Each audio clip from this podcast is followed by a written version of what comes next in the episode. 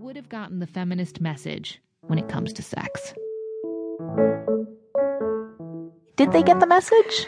Yeah, you know, I thought these are the girls who, you know, have opportunity. These are the girls who are the beneficiary of feminism. And if I had been interviewing them about their ambitions, about their education, about their political voice, I would have walked away impressed. They were leaning in all over the place. but then, you know, in their personal lives, they were sort of toppling. So I felt like girls today, they felt like they could engage in sex, but they didn't necessarily feel like they could enjoy it. I was on Reddit and I just kind of wanted to see what uh-huh. they were saying about your book on there. And there was an interesting oh. thread um, of some guys basically who seemed, you know, genuinely hurt that they were being cast as the bad guys, that, you know, we're still in charge and all we want to do is get laid and uh, all we do is think about ourselves. And you know, and there were a bunch of them were like, I'm not like that, and I, not all my friends are like that. Uh, I would answer that two ways. First of all, very early in the book, I say, I'm going to say this once, and I'm not going to repeat it because it's obvious. Not all men, right? Duh. Mm. Not all boys. And to say that completely denies that we have an issue and that they're equally responsible, whether they are those boys or whether they aren't those boys.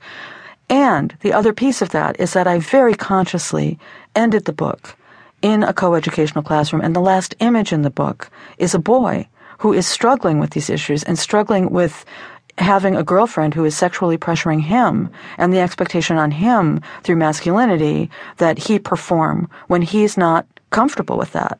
And so I'm very cognizant um, of the idea that boys are struggling with issues too. It's just, you know, my book happens to be about girls. And actually, my favorite anecdote of a boy was in that classroom where they're talking about the baseball metaphor, you know, for sex. Mm-hmm. And he suddenly says, wait a second.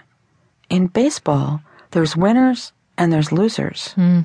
so who's supposed to be the loser in a sexual encounter?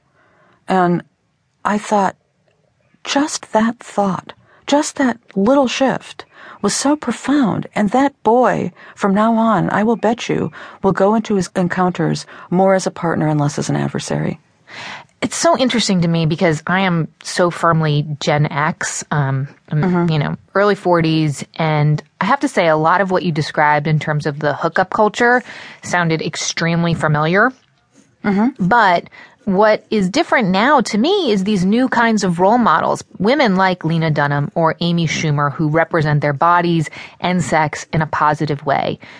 Do they not represent mainstream society's attitudes? Are they more fringe than I think they are?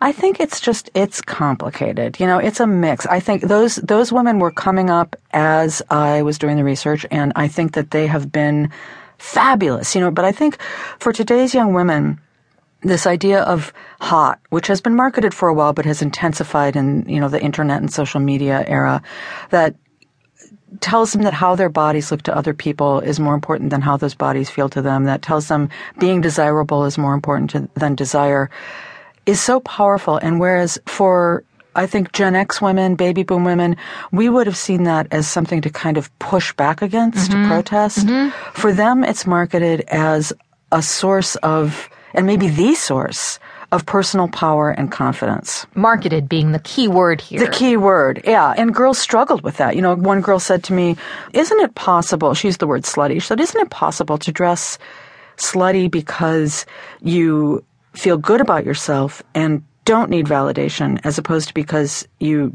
don't feel good about yourself and do need validation? And I said, Okay, fair point. Tell me how you know the difference. And she just sort of drooped and said, I don't. And I spend the better part of my life trying to figure that out. And I think it's at the expense of my own well being. Yeah, it's interesting. Like with Lena Dunham, I guess it's because like she has kind of a poochy tummy that I feel like it's not a marketing thing, that she's just being I honest. I find it fascinating. I, well, and she's aggressively putting out an ordinary body. And but what if she did have you, a crazy like Kardashian body? Would we still be saying that?